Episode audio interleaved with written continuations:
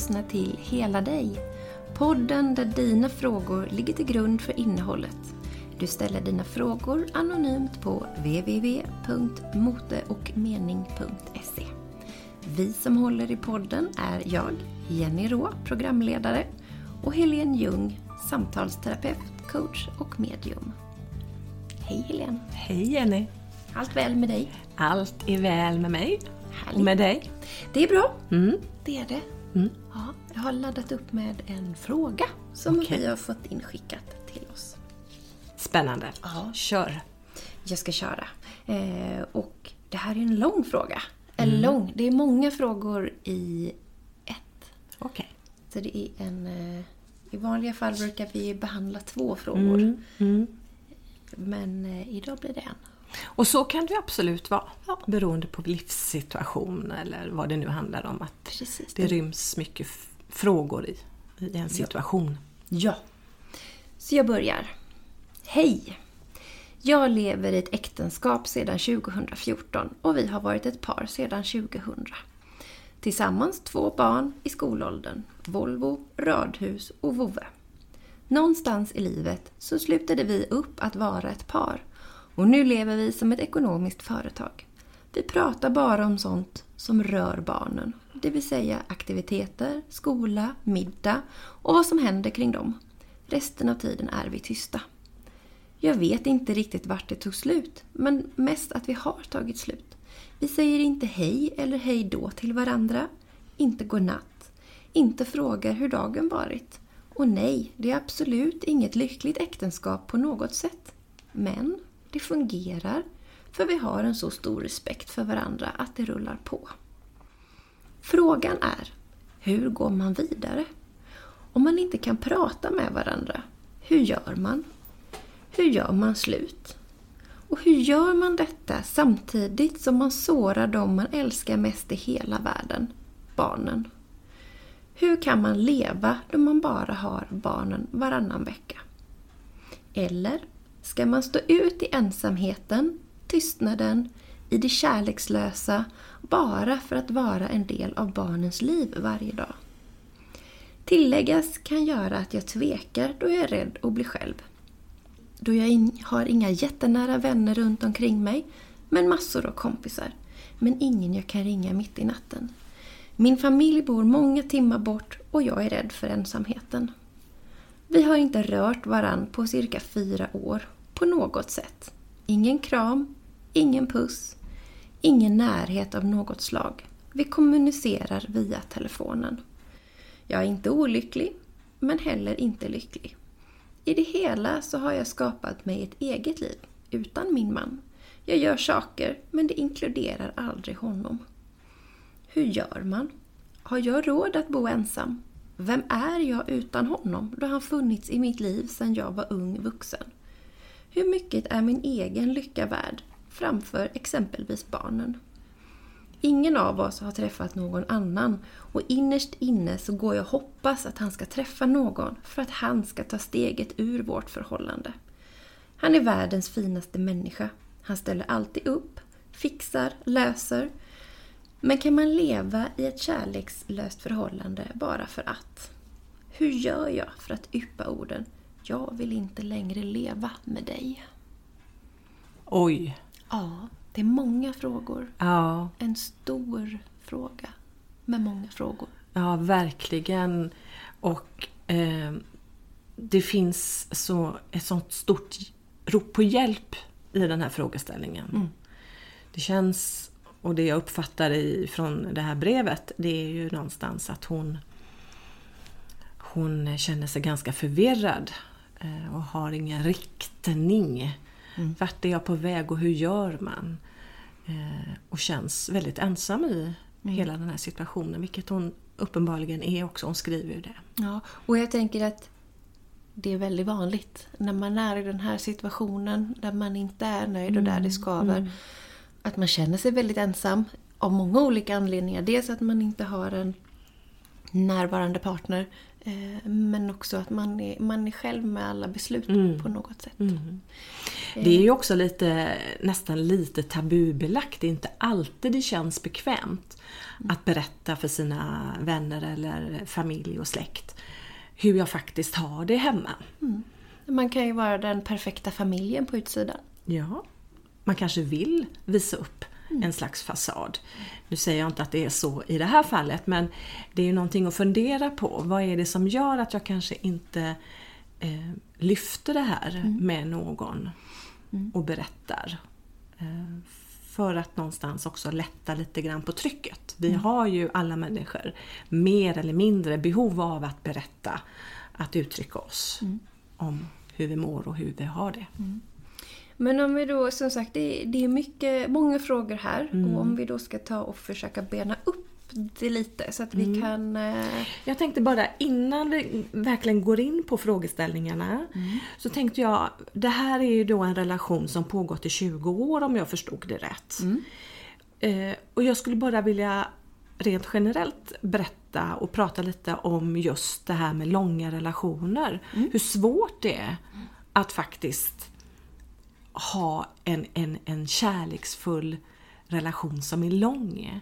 Det är väldigt vanligt och väldigt lätt att vi glömmer av mitt uppe i familjen AB att sköta barn och praktikaliteter. Vi glömmer bort varandra.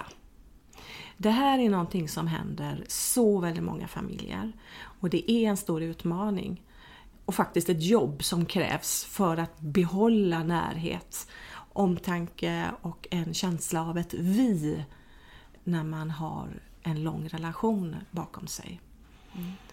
Då har man ju gått ur det här som kallas för förälskelsefasen. Och eh, då är ju det ganska eh, av vikt. Vad gör jag och min partner för att bibehålla en slags vi-känsla? Och där är närhet och umhet, kommunikation, konfliktlösning, en bra konfliktlösning. Men också sexualiteten som är viktiga kitt som, som kittar ihop en relation, alltså klister som, som hjälper till att få relationen att, att eh, hålla ihop så att säga. Uppenbarligen så har de ingen kommunikation här, eh, ingen närhet, in, intimitet. Eh, och det verkar som att de inte har någon form av konfliktlösning för de bråkar inte. De har inte ens den delen. Inte vad det är som beskrivs här, nej. Inte som det står här, nej. precis. Och när jag säger inte ens den delen, det är ju lite grann att, att ibland kan det vara bra med en konflikt, ett gräl. Det kan rensa och det kan göra att man faktiskt talar om vad det är man vill och önskar och behöver. Ehm, och att man kanske är trött på eh, någonting. Och då kan man ibland dra igång ett gräl. Det behöver inte vara dåligt med gräl. Frågan är hur man, hur man avslutar gräl. Alltså om man kan hamna i en slags försoning med sin partner. Det är det som är det viktiga här. Så gräl är inte farliga på något sätt.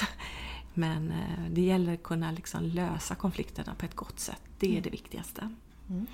Så det, det, det här med långa relationer är svåra saker. Väldigt många äktenskap, som eh, ungefär hälften av alla äktenskap som ingås slutar i skilsmässa. Det är också någonting som, som man kan ha med sig och fundera kring.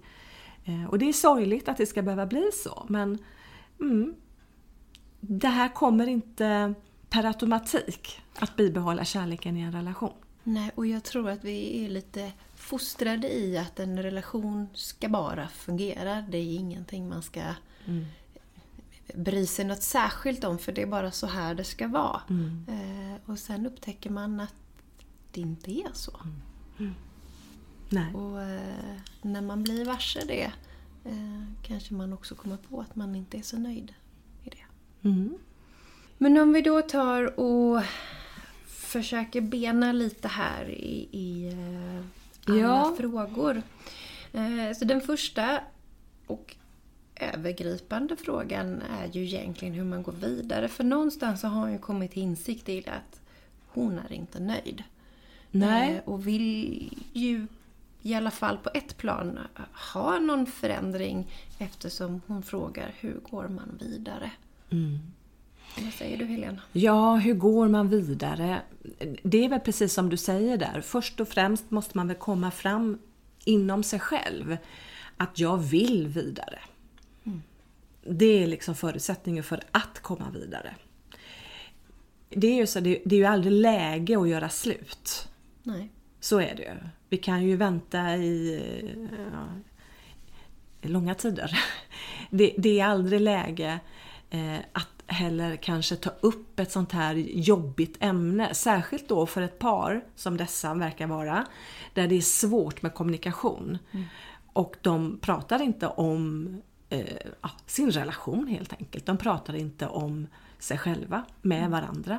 Ja, jag förstår någonstans, de säger inte ens godnatt mm. eller hej och hej då. Jag får lite magkramp på det. Ja, det är väldigt... Eh, visst, visst, det är sorgligt att det har gått så långt så att man, man har till och med uteslutit det här normala, sociala som man, som man faktiskt har med vänner. Mm.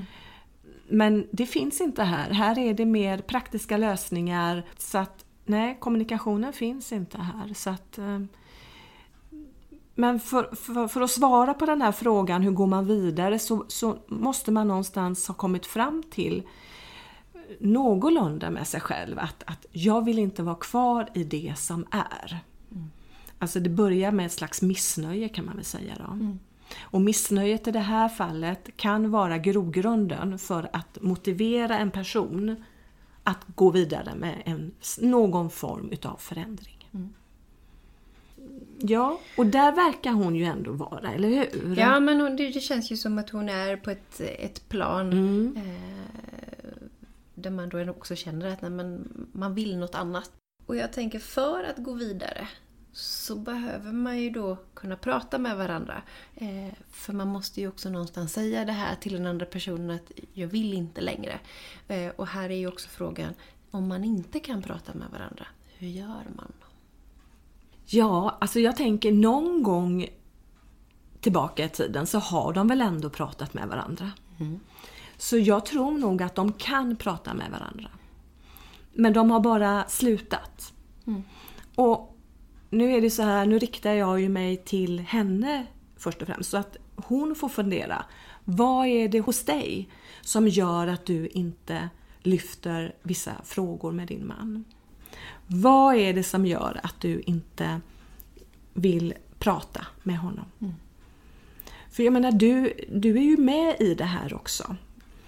När det gäller parrelationer, då är, då är det två det handlar om. Mm. Och just nu så kan ju bara du göra det du kan göra. Så första steget här är väl någonstans, tycker jag, i det här läget som de är i. Det är att gå vidare till att söka hjälp med kommunikationen och kanske hela sin situation. Kanske till och med då med en skilsmässa, det vet vi ju inte. Mm. Men de måste ju någonstans börja med att prata med varandra, absolut. Mm. De pratar via telefon. Mm. Det är ungefär där de är. Så då kanske hon ska via telefon eller skriva till honom där hon lyfter frågan. Det kanske är lättare för henne att göra det på det sättet. Mm. Att, att, säga det att jag behöver prata med dig om att vi måste ta hjälp för vår livssituation, vår parrelation. Mm. Och att de kanske söker sig till en parterapeut eller ja, någon person som, som, kan hjälpa dem att bena ur vad det är som händer. Mm. Det kan vara en hjälp i första steget här. Mm. Och jag tänker också att man behöver ha med sig att hur man än gör, när man än gör det, det kommer vara otäckt. Mm. Man behöver vara modig. Mm. Eh, det kommer inte vara bekvämt. Nej, det här är inga bekväma saker. Eh, och kanske är det just det du touchar där nu mm. utifrån vad är det bekväma och inte. Mm. Kanske är det det som har gjort att de här två personerna har hamnat där de har hamnat. För ingen av dem vill gå ner mm. i det som är svårt. Mm. Ingen vill beröra det som kanske smärtar. Men det är smärtsamt. Att leva tillsammans med en person, alltså parrelationer, kärleksrelationer, det är bland det svåraste vi kan gå igenom. Mm. Det väcker så oerhört mycket i oss och vi är väldigt, väldigt sårbara i en parrelation. Mm. Så att, nej, det, det är alldeles sant Jenny. Det här är obehagligt, det här är obekvämt. Och det är viktigt någonstans att ändå ta det här mm. steget. Så kanske om hon skriver kan vara lite lättare. Då kan hon läsa igenom och i lugn och ro formulera sig. Mm. Men att de söker hjälp men också vinkar, ja, vi behöver prata om vårt äktenskap här. Mm. mm. Mm. Om man då går vidare eh, för att prata om barnen, för de har ju två barn. Mm. Eh, och såklart så är det ju alltid extra svårt när det finns barn med i bilden.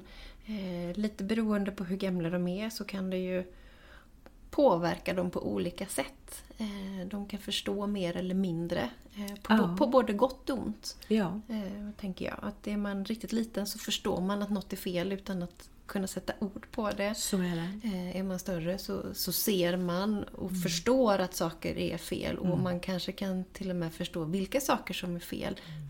Fast samtidigt inte sätta det på plats ändå. Mm. Eh, och det här att rädslan för att såra barnen mm. eh, och hur man bara kan eh, leva med barnen varannan vecka och mm. det här med att... Först, först skulle jag faktiskt vilja, jag bara avbryter lite grann där.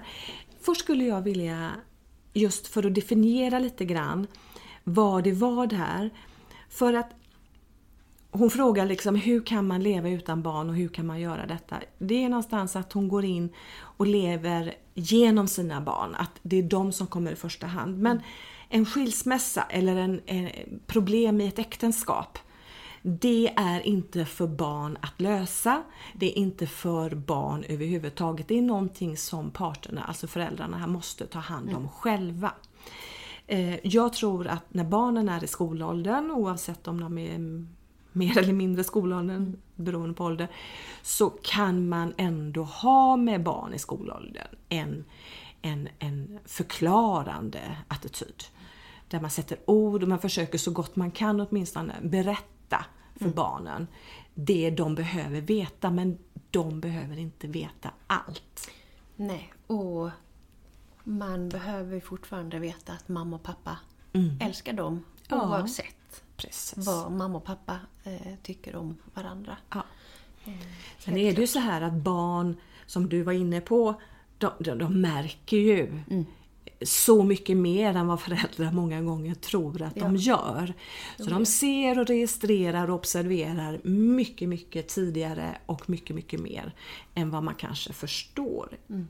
ibland. Mm. Um, så jag tror väl någonstans att dina barn förstår nog ganska väl eh, på ett plan och kanske inte alls eftersom ni inte har tydlighet. Jag tänker det verkar i varje fall inte som att ni har någon dialog och kanske därmed inte några större konflikter. Så att det är väl ganska lugnt och allting fokuseras på barnen här i familjen. Mm. Och då är det barnen som tar väldigt, väldigt mycket plats. Och det får man också fråga sig lite grann, är det okej? Okay? Eh, handlar det här, de här liven bara om barnens liv? Ja, för det är ju också en av frågan, hur mycket är min egen lycka värd exempel för, eller framför exempelvis barnen? Mm. Eh, och jag tänk, ja. tänker ja. helt klart att eh, en eh, lycklig mamma är en bra mamma. Och det är jättesant. Mm. För det, så är det. Och det är likadant med en lycklig pappa är en bra pappa. Absolut. Eh, så är det om nu den här kvinnan lever någon slags eh, något, någon, i någon gråzon för hon var varken olycklig eller lycklig, mm. skriver hon. Men det känns lite grann som att hon, hon lever lite grann på paus. Mm. Hon lever inte sitt egna liv. Det är så jag upplever det. Det är i och för sig mina ord som jag väljer nu. Mm. Men min känsla är i varje fall ganska starkt ifrån att ha läst det här brevet. Är ju att det här är ingen lycklig människa och jag tror någonstans att barnen kan känna av det. Även om man inte kan sätta ord på det så kan de känna av det. Och jag tycker väl någonstans att du får fråga dig själv. Ja, hur mycket beror din lycka verkligen på barnens väl och ve, så att säga? För det, låter lite, det blir lite som att om ni skiljer er och barnen bor varannan vecka hos er, att de skulle fara illa av det. Det är ju inte alls säkert. Nej. Det är ju en, det är ju en, då har man gått händelserna i förväg. Det kanske blir jättebra för barnen Mm. att leva varannan vecka hos mamma och pappa och leva med en glad mamma och en glad pappa. I varje fall så småningom då. Mm. Sen tänker jag lite grann på det här med barnen. Alltså barn, som jag sa förut, de- de både registrerar och observerar och modellerar. Alltså de tar över föräldrarnas beteende. Så att någonstans är det ju viktigt att vi är våra barns förebilder. Varken vi vill eller inte så är vi faktiskt det. Så utifrån den aspekten så får du också fundera på vad är det du vill att dina barn ska ta med sig ifrån dig? Så ha med det som en fundering. Vad vill jag att mina barn ska ta med sig ifrån hur jag lever mitt liv? Du vet den här klassiska, barn gör inte som man säger till dem, de gör som man gör. Den stämmer ju faktiskt. tänker också att man kan zooma ut lite. eh, Och eh, om man själv hade sett på sina barn som vuxna individer i en relation, hade man velat se sina barn i en sån här relation? Mm. Och ehm, är det det man hade velat peppa dem till att göra? Ja, Eller precis. hade man velat att de skulle ha det på något annat sätt? Och, och när du säger det, då kan man undra lite grann. Har hon pratat med föräldrar, syskon, vänner om sin situation? Det är ju lite grann, det är ju ganska, det är ju, det är, för det mesta i varje fall kvinnor är ju hyfsat bra på i varje fall att ventilera sin livssituation, kanske sin relation med dem hon känner sig trygg med. Det vet vi ju inte riktigt här, för det skrivs ju inte någonting om det. Nej, det är ju mer att hon inte har några jättenära vänner runt omkring sig Mm. med, många kompisar. Eh, Men hon känner inte att hon kan ringa någon mitt i natten. utan- Men betyder det att hon inte, det vet vi ju inte, men betyder det i så fall, om det betyder att hon inte har pratat eller diskuterat överhuvudtaget med någon om sin situation och sin, sitt äktenskap. Då har hon ju inte heller någon annans input. Hon har inte heller någon annans reflektioner och funderingar. Utan hon lever ständigt med sig själv i sina funderingar på hur hon har det. Och då är det ju också Ja, hon får ju de svar som hon själv har. Nu har hon skrivit ett brev till oss. Så nu får hon någonstans höra någonting annat här. Förhoppningsvis att det är någonting nytt eller något användbart för den här kvinnan. Så att det är ju så här, ibland behöver vi någonstans briefa lite grann med andra människor. För att bilda och skapa oss, få lite perspektiv på det som händer i mitt liv. Du vet, vi är ju så färgade av våra egna känslor i, i vårt eget liv. Så att det, ibland är det svårt att tänka klart och vi orkar, vi känner oss förvirrade bara lite grann. Utan, utan det, det, det kan vara väldigt värdefullt att prata med om inte man har då vänner, att gå till en, eh, någon samtalspartner av något slag och, och lyfta det här. Så man får liksom bolla den här viktiga, det här är en jätteviktig livsfråga. Va? Och jag tänker det då på tal om livsfråga. Eh, hennes fråga är ju också, vem är jag utan honom då han har funnits i hela hennes vuxna liv?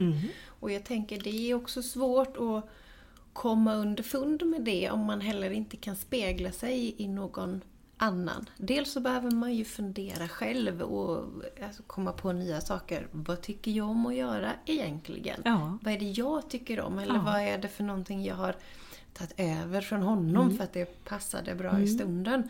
Eh, och jag tänker att genom att umgås, träffa och vara med andra så har man ju lättare för att utforska den, Ja. den delen av sig själv för att faktiskt komma på, men vem är jag? Det, jag möter ju detta hos mina klienter på mottagningen.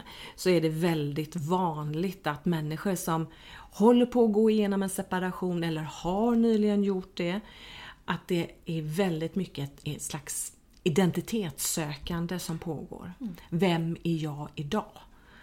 För det är någonstans, om man lever sitt liv med fokus enbart på partner eller barn, familj, så kommer man själv väldigt långt ner på prioriteringslistan. Mm. Och man kanske inte har levt och tagit hänsyn till sig själv och sitt liv. Så man har tappat bort sig själv helt enkelt, eller mm. hur? Ja, och just det här, vem vill jag vara? Mm. Den tänker jag också är viktig. Mm. Absolut. Och hur många tänker det? Vem vill jag vara? Mm.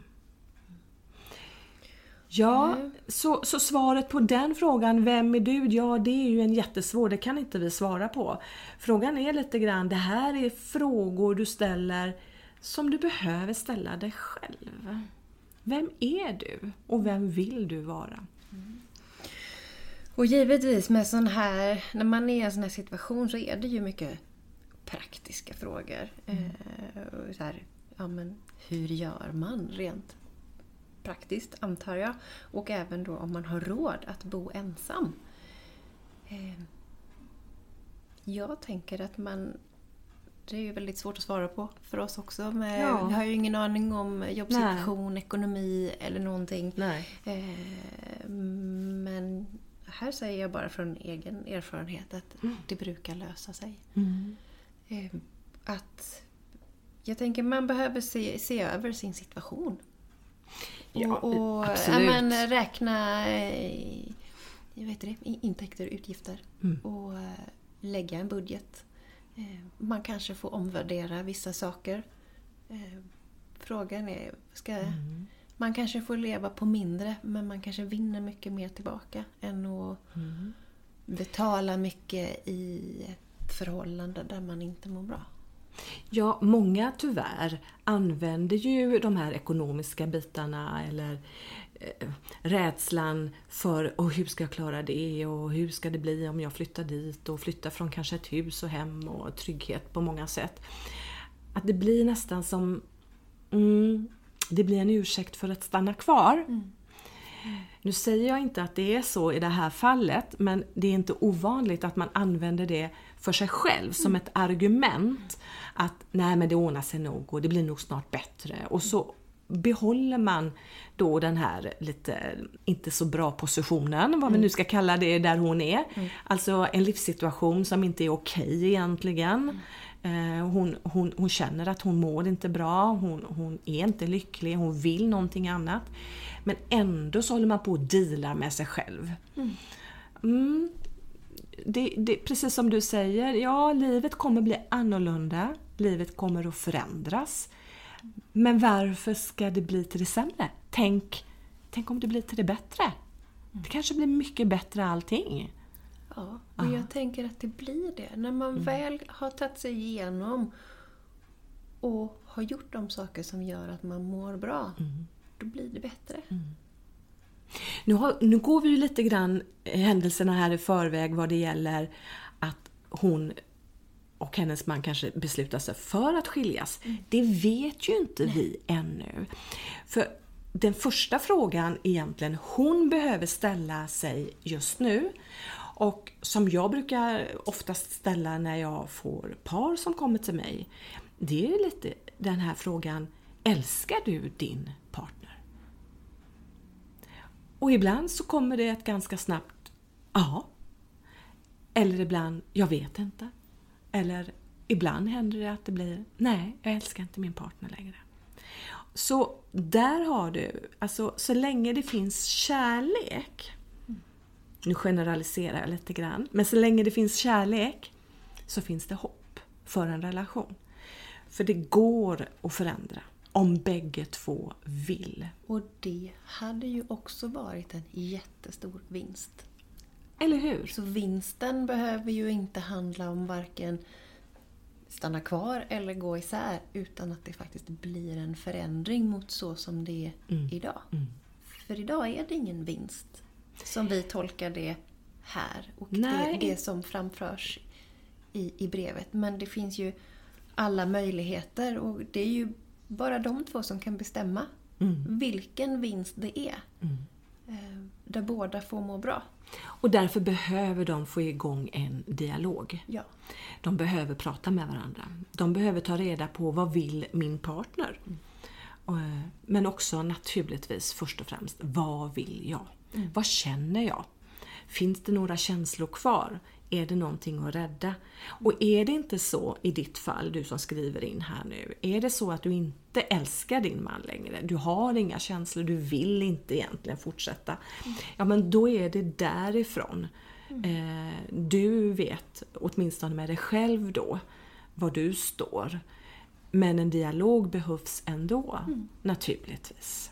Så är det. Såvida du inte bara packar ihop din resväska och drar. Och, och, och det funkar ju inte. Nej. Sen finns det exempel på sådana saker också naturligtvis. Men det är ju inte där vi är. Men det behövs en dialog, en kommunikation och som vi sa tidigare, skriv till din man. Säg att vi behöver jobba med vår relation, vi behöver prata med varandra och jag föreslår att vi går till en tredje part och söker eh, någon slags rådgivning. Yes. Ja, men då har vi nog fått igenom eh, de flesta frågorna här. Eh, och för att sammanfatta det lite så eh, ta hjälp för att prata med varandra. Lita på att barnen kommer att klara den här situationen. Ju bättre de klarar det, det är för att ni som föräldrar bättre har pratat med dem. Eller hur bra ni som föräldrar har pratat med dem. Eh, och din egen lycka är viktig. Och att det behövs en gnutta mod att faktiskt göra det här. För som sagt, oavsett eh, vad det- det här liksom slutar i så behövs det mod för att komma framåt. För det behövs en rörelse i det hela. Absolut. Och där pratar vi ganska mycket om energi just. Att vi, livet i sig är ju hela tiden i en rörelse framåt, eller hur? Och det känns lite som att här har hon och kanske hennes man då naturligtvis i den här situationen stannat upp och fastnat. Alltså att leva utan närhet, utan att man pratar med varandra och känna sig väldigt, väldigt ensam i en tvåsamhet som hon ändå gör. Det är ju någonstans inget bra för våran självkänsla. Va? Nej. Den urholkas för varje dag som går. Så tappar hon nästan någon tilltro till sig själv. Det här sker ju också väldigt, väldigt långsamt, successivt. Precis som deras relation har successivt eh, urholkats och, och, och någonstans runnit ut ur i periferin sådär va. Ehm, så det är ju viktigt för ditt eget värde och din känsla för dig själv att du någonstans tar ett steg. Eh, och så får du se vad det steget leder till. Och sen vad det steget i sin tur sen leder till. Ett steg i taget. Så fundera inte så mycket på alla frågeställningar. Du behöver inte just nu alla svar. Utan vad du behöver det är att ta ett första steg. Och ett första steg det är att signalera till din man att ni behöver prata med varandra. Men då eh, tror jag att vi är framme mot slutet och vi, som sagt, vi hoppas att hon får eh, komma vidare i sin fråga. Ja. Eh, och som vanligt så brukar ju vi ha veckans tanke som man kan ha och fundera på tills Mm. nästa vecka. Vad ska vi skicka med idag? Och då skulle jag verkligen vilja lyfta den här biten i att vi mår inte bra när jag inte är i min fulla kontakt med min kärlek. Vi är skapade ur kärlek. Vi har kommit till ur en kärleksakt, eller hur? Och kärlek är egentligen det som är ett livselixir för oss människor. Om vi inte får kärlek, om vi inte får närhet, så ja, vi blir sjuka. Och många människor dör. Barn vet man ju, som inte får överhuvudtaget någon kärlek och närhet. de, de klarar inte av att bibehålla livet. Eh, så därför är det så viktigt att vi ska ta kärlek. Det är lika viktigt med kärlek i våra liv som det är med mat och vatten och husrum. Mm. Och det behöver inte alltid vara en kärlek eh, från en annan person. Utan i första hand kärlek till mig själv. För om jag har svårt med att känna kärlek till mig själv, att tycka faktiskt att jag är värdig att få kärlek, att, att jag är viktig i mitt liv, att jag bryr mig om mig själv. Mm. Om jag inte tycker det, men då, då är det ju inte lätt att jag kan ta emot kärlek av en annan person heller. Och därför blir jag ju lite frågande kring det här paret som, som vi fick i frågan här, den här mannen och kvinnan. Vad gör de av sina, sitt behov kärlek? Tycker de inte att de är värda kärlek? Eller fyller de det med någonting annat som kanske inte är så bra då? Ja, kärlek är så viktigt. Mm. Kärlek till oss själva.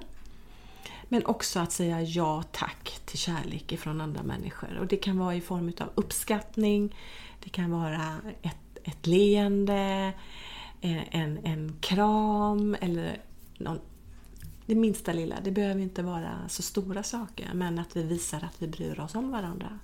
Så visa att ni bryr er om varandra där ute. Och var, var rädd om dig själv. Absolut. Mm. Bra.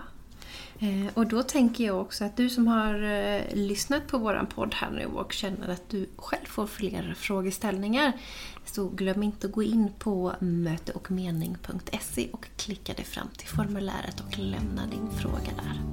Så hörs vi nästa vecka. Hej hej! Hej då!